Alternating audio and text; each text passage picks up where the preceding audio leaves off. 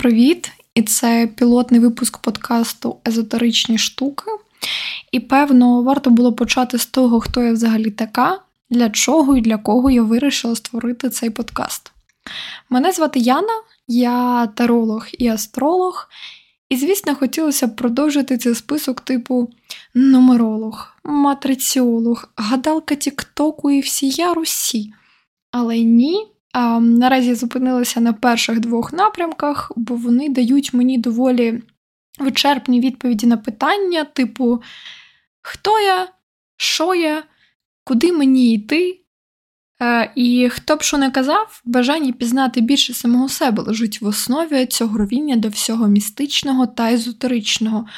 Бо погодьтесь, ніхто не приходить до бабки гадалки з питанням, а яку булочку мені краще з'їсти на обід сьогодні, а певна внутрішня криза та нерозуміння свого місця в цьому житті, та що взагалі тут робити, переводить людей на цей шлях. Так ми і приходимо до відповіді на питання, для кого і для чого цей подкаст. Я просто хочу ділитися своїми напрацюваннями з людьми, які так само хочуть трішки краще знати самих себе. І може комусь буде корисно почути мій досвід користування певними езотеричними штуками, та вони зможуть полегшити життя так, як вони полегшують його мені. Тому я просто буду ділитися тим, що знаю, і, скоріш за все, цей подкаст буде поділений на блоки, перший з котрих буде присвячений Таро. І в кожному випуску я планую розкривати якусь прикольну тему.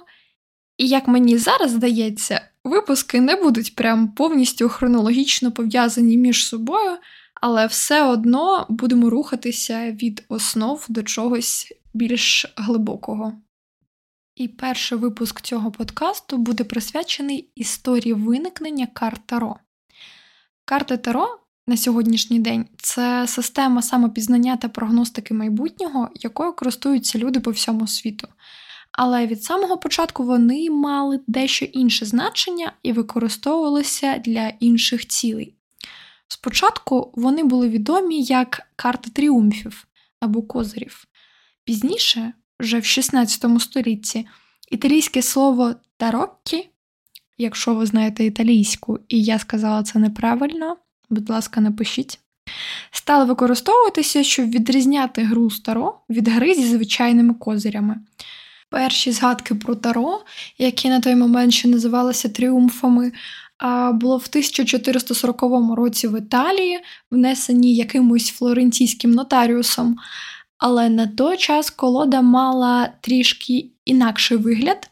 Всього в ній було 56 карт, використовувалось 4 основні масті з числовими значеннями від 10 до 1 і лицьовими картами, або як їх називають зараз, картами двора. Це король, королева, лицар та валет. Взагалі існує доволі багато версій того, звідки до нас прийшли таро, одна з котрих стверджує, що вони були створені жрецями давнього Єгипту і по світу рознесені циганами. Хоча достовірність цієї історії доволі сумнівна, бо твердження про походження циган було неодноразово спростовано, і вчені прийшли до висновку, що цигани виникли в північно-західних районах Індії, тобто не мали жодного відношення до древнього Єгипту. Є, звісно, і версії про те, що інопланетні цивілізації дали нам доступ до цих знань, але я прибічник доволі прозаїчної та історично підтвердженої версії про те, що вони просто мутували, якщо можна так сказати, від гральних карт і з часом набули того значення, яке ми маємо зараз. Взагалі, сучасне асоціювання таро з гаданням і окультизмом здобуло популярності тільки в 19 столітті і не має нічого спільного з середньовічними картами таро. Проте перша символічна система почала формуватися в північно-італійській культурі відродження. Так, карти милосердя і сили уособлювали гідності людини, карта пустельника символізувала час, а повішеного позначала ганьбу. Бо на той час зрадників, злодіїв та шахраїв могли підвішувати догору ногами в покарання за їх проступки. Живий інтерес до таро в езотеричному контексті виник у другій половині 19 століття. Містик і філософ Альфонс Луї Констан, під псевдонімом Аліфанс Леві, став першою особою, яка зв'язала карти Таро і каблістичне дерево життя, про яке ми поговоримо трішки пізніше. А в Великобританії в 1888 році з'явилася відома магічна організація Золота Зоря, заснована окультистами Вільямом Вескотом та Семюелом Мезерном. Це суспільство створювалося як вищий навчальний заклад для магів. Вступати в суспільство можна було таємно і лише за рекомендаціями надійних учасників. У манускрипті говорилося, що таро можуть не лише передбачати майбутнє, а й впливати на нього, тому гадати могли лише досвідчені члени ордену.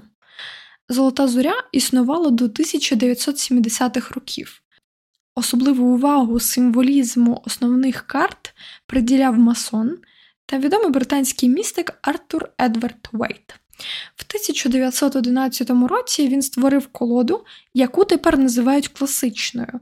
Вона відрізняється від попередніх тим, що в ній проілюстровано всі 78 карт, а не лише 22 старших аркани. Колода мала великий вплив на художників і окультистів і надихнула на створення безлічі варіантів. Сьогодні це найвідоміша та найпоширеніша колода з усіх. В наш час існує безліч колод Таро, які відрізняються між собою не тільки зовнішнім виглядом, а й системами, в котрих вони працюють. В наступних випусках ми з вами розберемо, чим взагалі вони відрізняються, як підібрати ту колоду, з якою буде приємно працювати, і як в цьому всьому знайти себе. Música